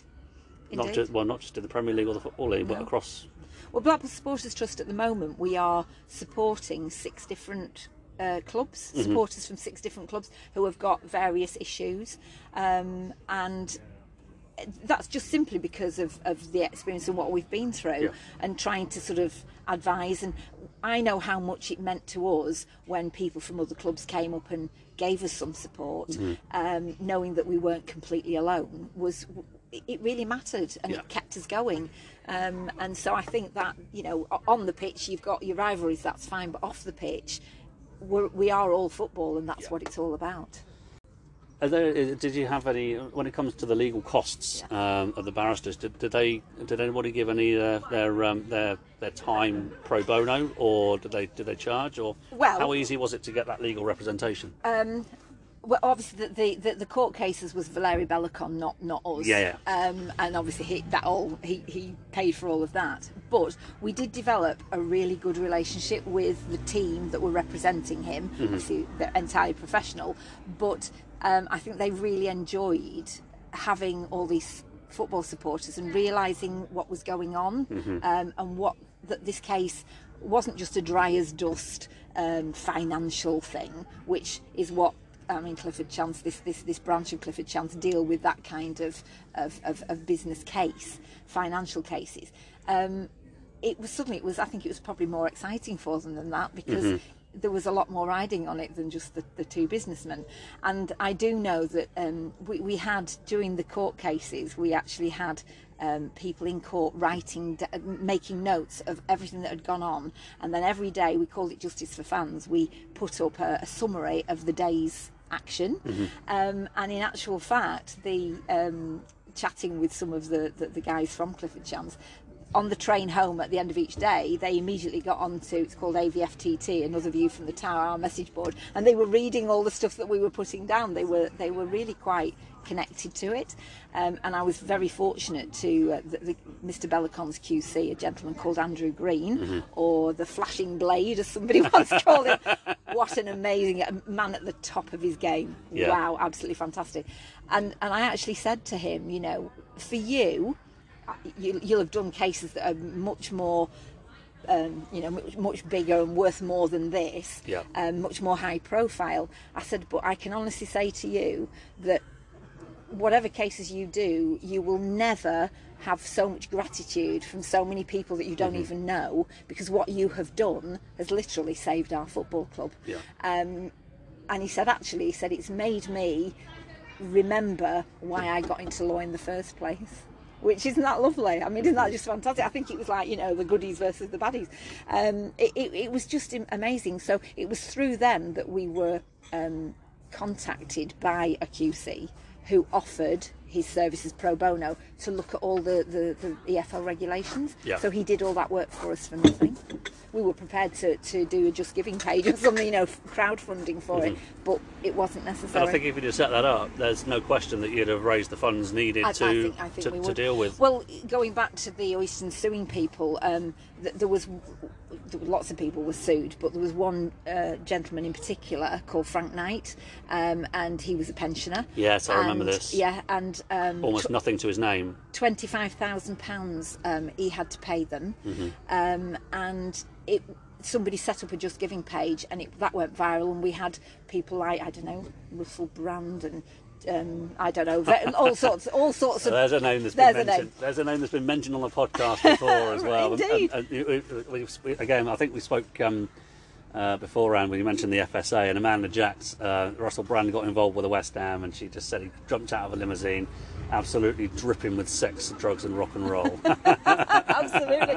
Well, the, the thing is, though, you need people like that, and we had I don't know, Rachel Riley and Jason Manford and various people who just you know jumped on this Yeah. and donated, and I think within about three days the money Yeah. was raised for for him, um, which which was a big relief, of course. Um, so it was things like that that kind of helped us with our campaign because it exposed again what, what was going on. So social media is so very important. Yeah, yeah. in- and again, that that's that's you know you mentioned that, that the whole suing things backfired on the Oystons, um, worked against them, and that's just Yeah. one one is obviously the most high profile um, uh, uh, case. But Yeah. I think, in fact, um, Joey, Bar- Joey Barton, the bad football, um, he said something about them, and, and Yeah. they, they sued him as well. So uh, yeah, I- the boycott worked, didn't it? it and on did. the 9th of March 2019, and there's a wonderful video that I've been watching a lot of recently, and I saw it when it first came out um, in front of, I think it's the North Stand, isn't it? That's the one, as from the away end, that's, or what, the, the, the, the temporary stand, Yes. it's the one to the right, isn't Yes, it? Yes, that's right. Yeah, yes. with the drum and everything in it. yes. And there's a camera in front of the North Stand, and it's just six minutes, seven minutes, however long it is, of just continual chanting. Correct. Woke up this morning feeling fine. fine. Yeah, it's a wonderful video. Um, that must have been almost a homecoming. well, that's why we, we, you know, we've called it the homecoming game, and um, it, it, it kind of. It sounds silly to say it all happened so fast because, of course, it had taken a very long time to get there. But once the receiver was in, um, there was a bit of a delay. Uh, we, we weren't sure which game we were going to be able to have the first game back because it took a while for them to get hold of the bank accounts. Yep. Um, we had we were due actually we- to play Oxford the, uh, just before that, and um, but it was like no, don't because you, your money will be going to the Yeah, wrong place. yeah, So don't do it yet, not yet, not yet. Um, so eventually, it was, it was decided it would be Southend. Mm-hmm. Um, f- from the trust perspective, we rallied the troops and we ended up with something like 200 volunteers who went in. We went in all that week cleaning, trying to clean the stadium up. Yeah, A stadium that had been, I mean, it wasn't in a good st- way anyway, but obviously hadn't. nothing had been had cleaned or anything had it. It was and covered in there's a pigeon fair poo and few seagulls in Oh, Blackpool, aren't there? It was absolutely revolting. But we got the rubber gloves out and we got we bought a load of kit and we just literally started at one end and worked all the way around. Um, and the feeling doing that that that was it was such an experience because it brought started to bring everybody together. It was like setting foot back inside after all those years, um, going and sitting in my old seat, you know, and things like oh, it was just a, it, I, I can't tell you how it felt. Um, we had some of the players who, let's be honest, most of us didn't really know the players because we hadn't yeah. we hadn't watched them. We, we, there'd been this awful disconnect between us and and, and the, the club and the, the team, really. Um, it, it was it was just amazing, and they came out, and some of them got the rubber gloves on and helped us, you know. And there's lots of media attention on it. Um, but on the actual day, we'd arranged a march along the, from the tower, Blackpool Tower, to the ground. Um, we weren't sure how many people would come, and it was just amazing. If you've seen the video, you see it was just a sea of people waving tangerine banners and flags, and it was just wonderful. It really, it really was. Um, and the game itself, I mean, the actual game was pretty much an irrelevance, if, if I'm honest. 90th minute equaliser though, so you got your bounce, well, exactly. so we got a, a real bounce, and that was great. but cracking it own was- goal as well. it- absolutely. um, but just everybody there, people, uh, people from the town turned, uh, you know, came and said, "I don't really do football, but this is amazing. I want Mm-hmm. to be there." So, um, getting emotional now thinking about it. It really was just the most wonderful day um, and and to get into t- I mean I've I, I used to sit in the south stand I had a season ticket there for years because my mum liked it there but Mm-hmm. um, unfortunately mum had, had passed away by this time so I moved back into the north which used to be the Kop so that's really my spiritual home So the south stand is the one that backs onto onto actually onto actually on Bloomfield Bloomfield Road, Road, isn't it? Yes, yeah. yes, that's right. Um, so yeah, I'm back on the old Kop on the north on the north stand, Mm-hmm. um, and and the place was just packed to the rafters. Uh, absolutely fantastic. And of course, we didn't have an owner then. I mean, Simon Sadler didn't actually buy the club till June. Mm-hmm. Yeah, you were in receivership. Um, we were exactly, um, but we had a, a really good interim board who who totally grasped what had gone on and. Uh, wow, I mean, I'm not sure how we managed to get it ready in time to get people through those doors, but Did Blackpool take a did. penalty for going going into um, uh, getting the receivers in that year, or is that something slightly different because it was caught? Um, Um, th- there was yeah, there was a lot of, of discussion about it, but no, in, in the end, I don't think we, we did because we we act, we'd appealed about it and said it, you know it was terribly unfair, um, and I mean at, at, at the end of the day, the whole situation at Blackpool was that not not that. Um, it wasn't financial mismanagement It that, wasn't- that, that, dealt, that dealt you that hand, was it? It was a court decision was a- based on the ownership. That, that's absolutely right. So I think in the end, um, they they let it go. Mm-hmm. One of the few sensible decisions. Yes, quite. Yeah. So, Um, yes, just just just a, a, a fantastic, wonderful day that I will never, ever, ever forget. Mm-hmm. Ever. and it's it was the culmination of well, pretty much almost a decade of hard work, wasn't it? Yeah, yeah. That I, that that's not. Um, yeah, you're not wrong there.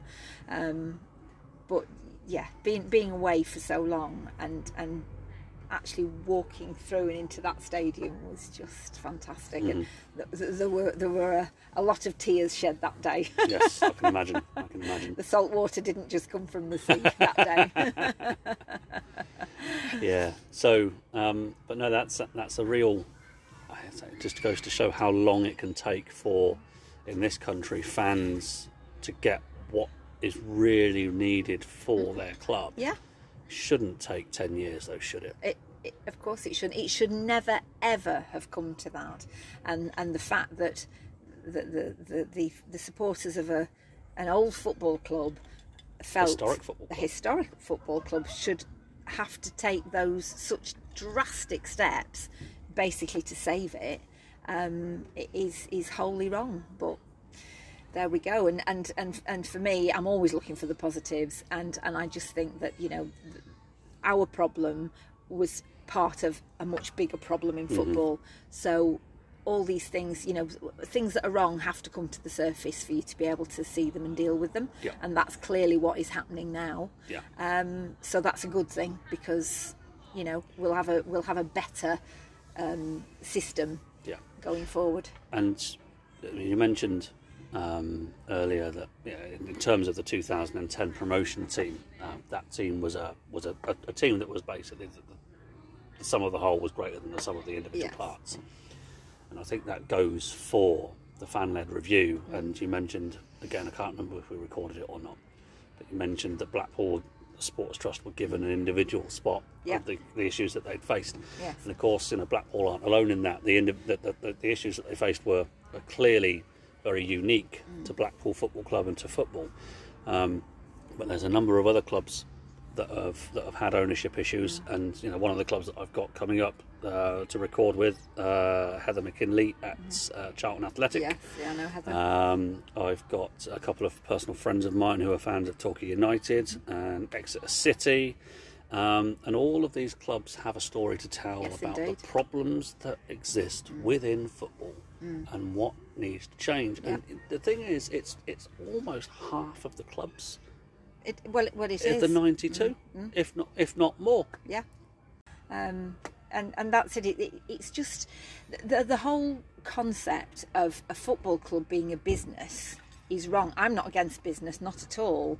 But football clubs are community assets. They are social enterprises. They are not like any other business. That's a perfect way of putting it. And in my very first podcast with Jamie Butler, it was a little bit of a ramble with him, but we had a good old discussion. He's a good friend of mine.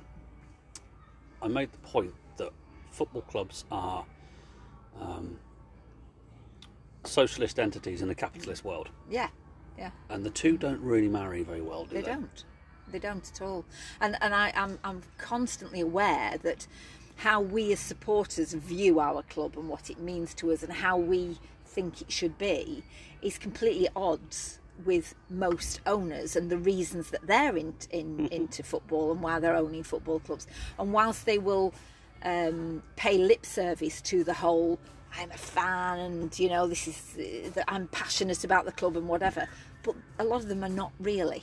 No. It's it's something that is manufactured to keep the supporters coming and keep them going through the doors and buying all those shirts and turning up for games. Um, and I think the last few years, I, could see the cynical manipulation of, of supporters. It, it was like the scales fell from my eyes, um, and in a way, I, I actually I fell out of love with football.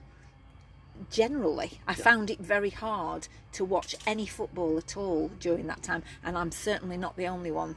Um, no, absolutely not at not. all. No. Um, simply for that reason, because I'm thinking it's we're all so idealistic, really, about it, aren't we? And um, and there's nothing idealistic about it. Yeah.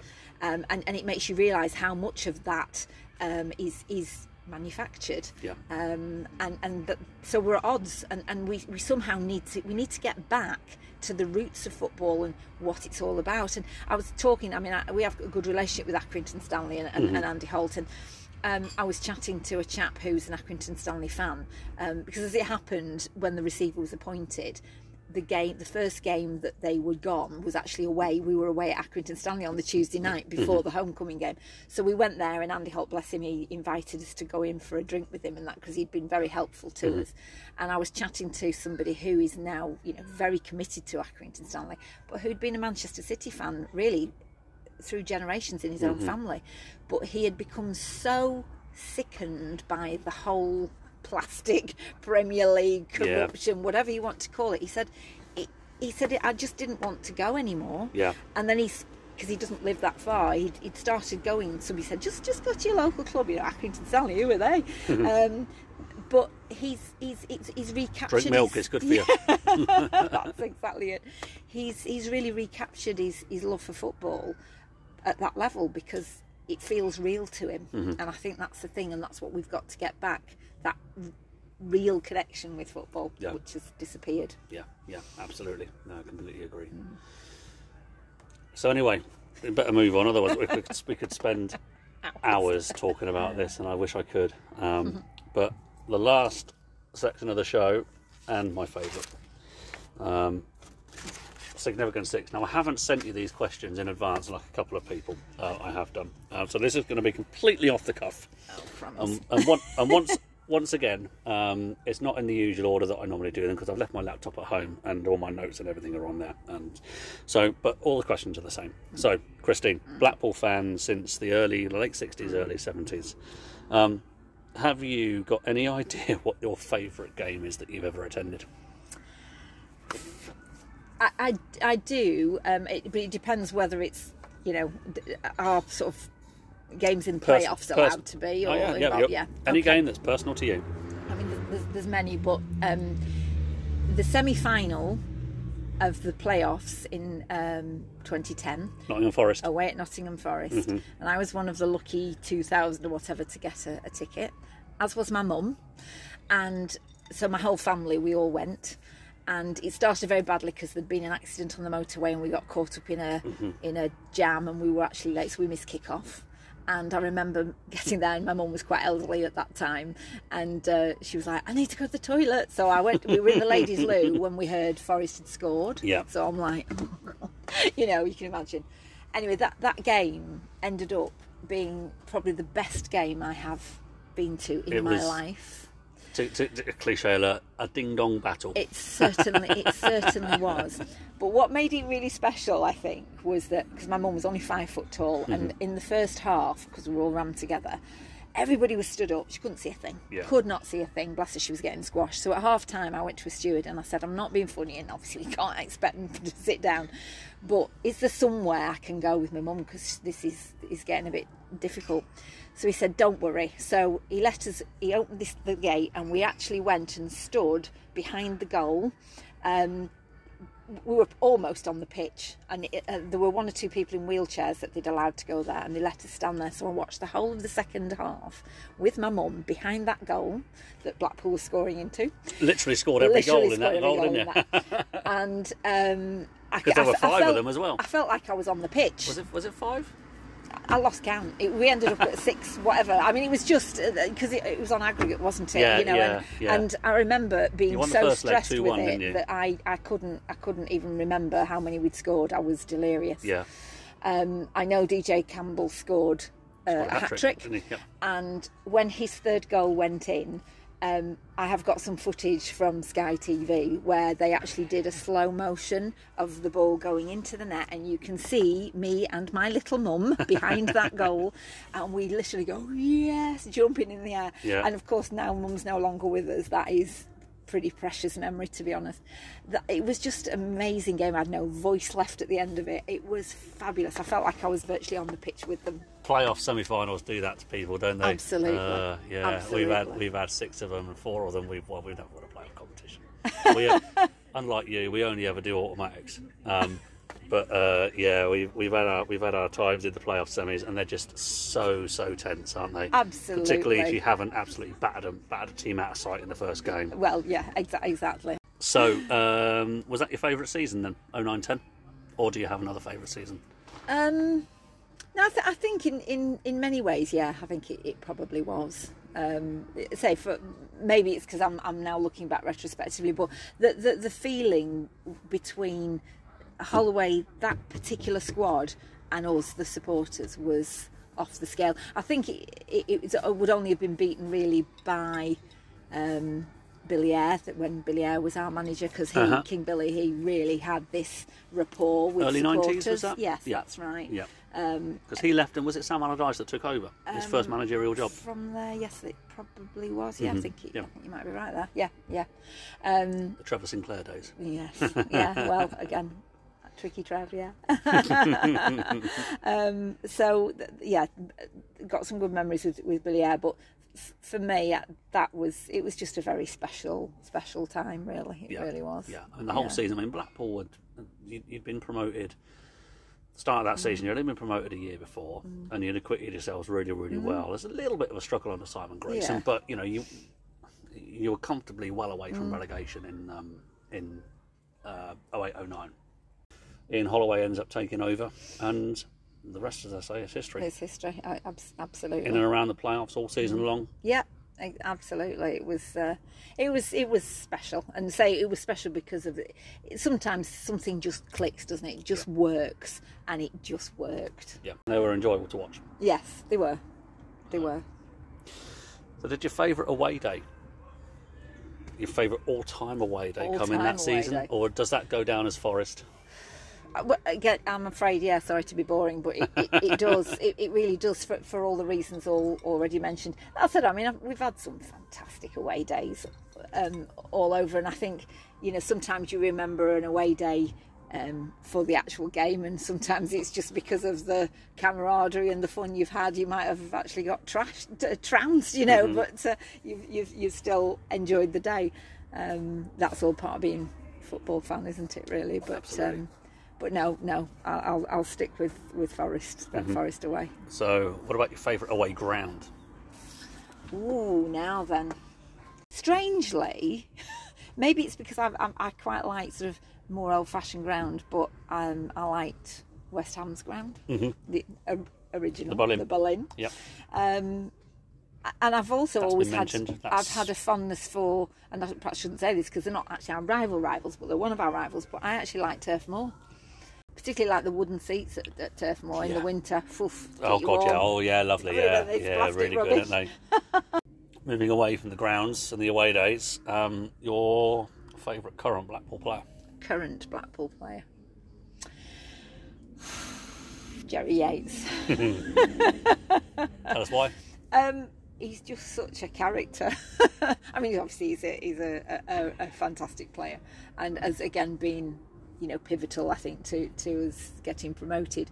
Um, but th- there's just something. I mean, he's, he's a bit of a you know a naughty boy by the, the, looks of it. Off um, Cheeky naughty boy. cheeky, cheeky Yeah. naughty Bit boy. James yes. Puritan like, yeah. But yeah, that's Yeah. right. Um, but he does. He just he, he, he just never ever stops running. His his Yeah. commitment.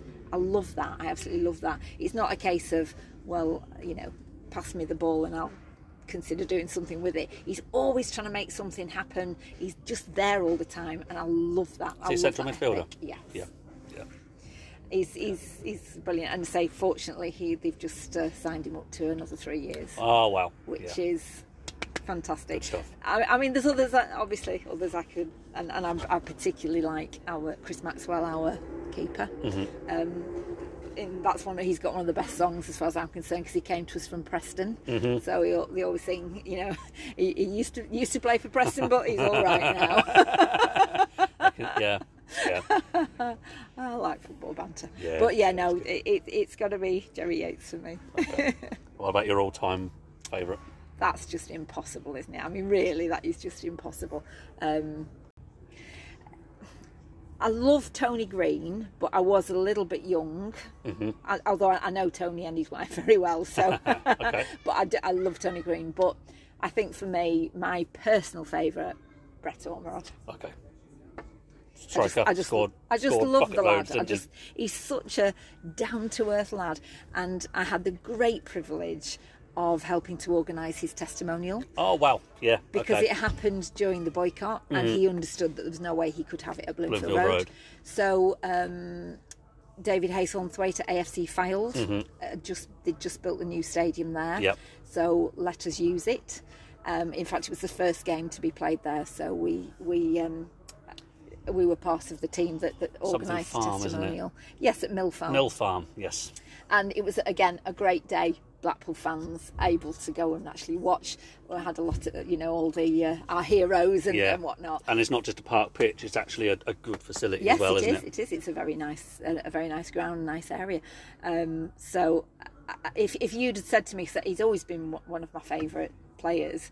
If you'd had said to me a few years before that, hey, you'll end up organising his testimonial, I'd have laughed my head off. but hey, I did. Yeah.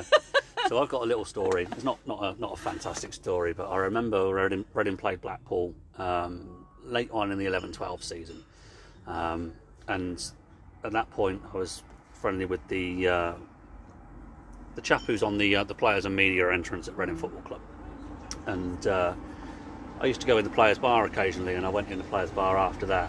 And it wasn't long after we'd signed Jason Roberts from Blackburn, and he was injured that day. Um, but he came. I was in there, and he came in. I was at the bar just on my own, you know, having a pint. Jason Roberts came up, and he just started talking to me out of, you know, just just, just including me. And then um, Brett Ormerod walked in, and obviously Jason Roberts and Brett Ormerod, they've played for clubs that are nearby. You know, footballers are very close to each other, aren't Yeah. they? It's a small world. And Yeah. they just started talking to each other, and literally included me in this conversation, and we were stood there for about 20 minutes, half an hour, just having a chat with two, you know, two, what at the time, ex Premier League pro, uh, pros. Like, Yeah, you know, this is this is all. Uh, I'll take this all Yeah. day long. Thank you very much. Absolutely. Um, yeah, no, he just just included me in the conversation, and both of them. You know, Brett talking in this you know broad Lancastrian accent, Jason talking in South London, but because all you know, Yes, Blackburn. yeah. Um, but yeah, just just just included me in this conversation. It was a you know wonderful half hour of Yeah. my life actually. yeah, So- no, he's, he's, he's a grand lad. He's. I've uh, a Yeah. lot of time for him. yeah, no, it's uh, it's good. So yeah, thank you for indulging me on that. Yeah, you're welcome. and um, and, well, and and actually, um, it seems like a good place to end it. Yeah. Really. So and rather than just indulge me on that story, thank you for indulging me for You're very welcome. nearly three hours of your time. Oh my goodness! Um, Is it really? Oh, yeah, two and a half, Okay. three hours. So you know, thank you very, very much for coming on. You're It's been welcome. so enlightening as to what um, happened at Blackpool. Well, I'd say Your role in it. it's an amazing story. It really is, and uh, you know, it's good to be able to still to tell it because, you know, hopefully, what happened to us will help other people, and um, that's that's what it's all about. Mm-hmm. We'll make football better. Yeah, no, it's been, been marvelous. And and just well, just one very very quick one. We mentioned that we were um, we originally spoke about having this uh, this chat in the social club. What's the name of the social Oh, club? the Armfield Club. the Club. Armfield Club, Yes. which recently was uh, broken into, wasn't it? It was, unfortunately. Um, again, they've, they've uh, some some football fans who bought that and, and have turned it into the Armfield Club um, have, you know, given a lot of commitment to doing that because they've opened it during a pandemic, and it's in an area that's again not not not the best of areas. Um, and it needs a lot of investment, and they've really committed to it. So it's very sad that somebody's broken in just to you know, pinch whatever they could. Yeah. Um, but it, you know, On top of that, though, I I think I read that um, there have been a number of the um, social club owners that turned up because the alarm went off and uh, didn't escape unscathed, did they? um, I, I believe that the culprit was apprehended. Which is very good. Yeah, Yes. which is good. Yes, yeah. indeed, absolutely. Yeah, She yeah, says a- diplomatically. So Yeah, uh, yeah. yeah, it's it's it's very sad when that happens, but that has become very much a, a focal point for, for Blackpool fans, and Mm-hmm. and we have um. In there, there is a what they call the war room, and there's Mm-hmm. an awful lot of information about our campaign. And you know, so visiting fans are very welcome to go in. It's not a, Yeah, a, a home fans only. No, I've I've drunk in there before again, Yeah. and uh, it's it's a lovely, lovely, lovely place. Lo- Nice, a nice ambience to the place. Yes, uh, you can have a good chat with. You know, I went in there on my own. and I had a good chat with a Yeah, couple of Blackpool good. fans. They just Yeah, typical yeah, no, we- Lancastrian ways. They just embraced exactly, exactly. Um, metaphorically. and and you know there's a lot for football fans to to see in there you know it's of, of in, that will be of, of interest i think so yeah good No. stuff No, just a couple of very quick things from me um, before I go, uh, or before we go, shall I say. Uh, you can follow me at uh, Terrace Memoirs on Twitter, uh, literally at Terrace Memoirs. There's a Facebook group of the same name. If you know of anybody who wants to come on the show, or you want to come on the show yourself, or you've got any feedback, or absolutely anything, the email address is terracememoirs at gmail.com. Um, but otherwise, this just leaves me to say the Tangerine Dream, as we said at the start, is very much alive and well. indeed Um, and um, who knows? Next season, Premier League? who knows But no. Thank you very much, Christine. It's been a pleasure. thank you This is- enjoyed it Great. And this is Terrace Memoirs. Over and out.